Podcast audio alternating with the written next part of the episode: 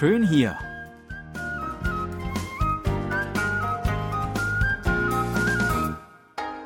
Ausflugstipps für Korea mit Jan Dirks.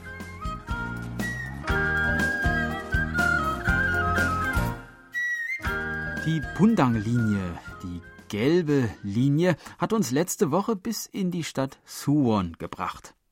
Hier steigen wir heute in den Bus und fahren 15 Minuten bis zum Palast Hwasong Hengung. Als Hengung wurde ein Palast bezeichnet, der dem König als zeitweiliger Aufenthaltsort diente, wenn er das Land bereiste.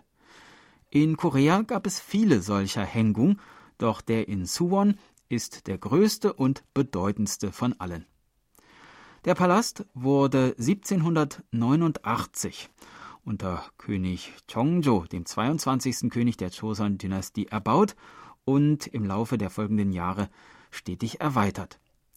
Er diente dem König als Zufluchtsort in Kriegszeiten, als Erholungsort und als Regierungssitz der delegierten Beamten. König Chongzhou kam hierher unter anderem, um das Grab seines Vaters zu besuchen und veranstaltete hier auch mit großem Prunk die Feierlichkeiten zum 60. Geburtstag seiner Mutter. Der Hwasong Hengung liegt inmitten der großen Festungsanlage Hwasong, deren Mauern auf den ringsum liegenden Bergrücken verlaufen. Die Festung Hwasong haben wir in einer früheren Folge unserer Reihe schon einmal besucht. In seinen Ausmaßen und seiner Struktur, den großen Königspalästen in Seoul ähnlich, handelt es sich beim Hwasong Hengung um eine Ansammlung von insgesamt 22 Gebäuden, wobei die Dienstbotenquartiere, die sich am östlichen Fuß des Hügels Paldalshan befinden, noch nicht mitgerechnet sind. Der größte Teil des Palastes wurde allerdings während der japanischen Kolonialzeit Anfang des 20. Jahrhunderts zerstört. 1996 begannen die Restaurierungsarbeiten und 2003 wurde diese große Anlage schließlich der Öffentlichkeit zugänglich gemacht. Der Eintritt kostet umgerechnet einen Euro und ein entspannter Rundgang über das Palastgelände dauert etwa eine Stunde. In den verschiedenen Gebäuden sind Szenen des Palastaltags mit Figuren nachgestellt. Man kann die Einrichtung der Palastküche, alte Ahnen, Altäre und traditionelle Musikinstrumente betrachten.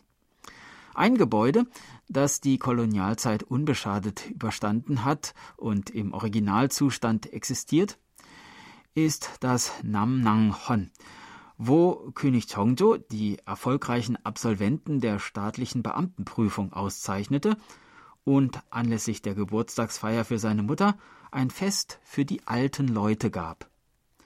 Zu sehen sind neben vielen weiteren Gebäuden auch Changnakdang, die Schlafgemächer der Königsmutter, Bongsudang, die königliche Audienzhalle und Tukjungjong, der Platz, wo König Chongzhou sich einst in der Kunst des Bogenschießens übte.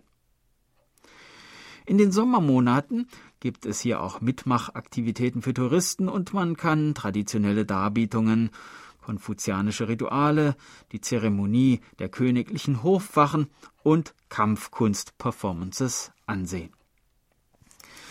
Gewiss, auf der gesamten Palastanlage, die sehr sauber und gepflegt wirkt, herrscht eine gewisse Sterilität, wie sie sorgfältig rekonstruierten, aber eben nicht ganz originalen Gebäuden nun einmal zu eigen ist.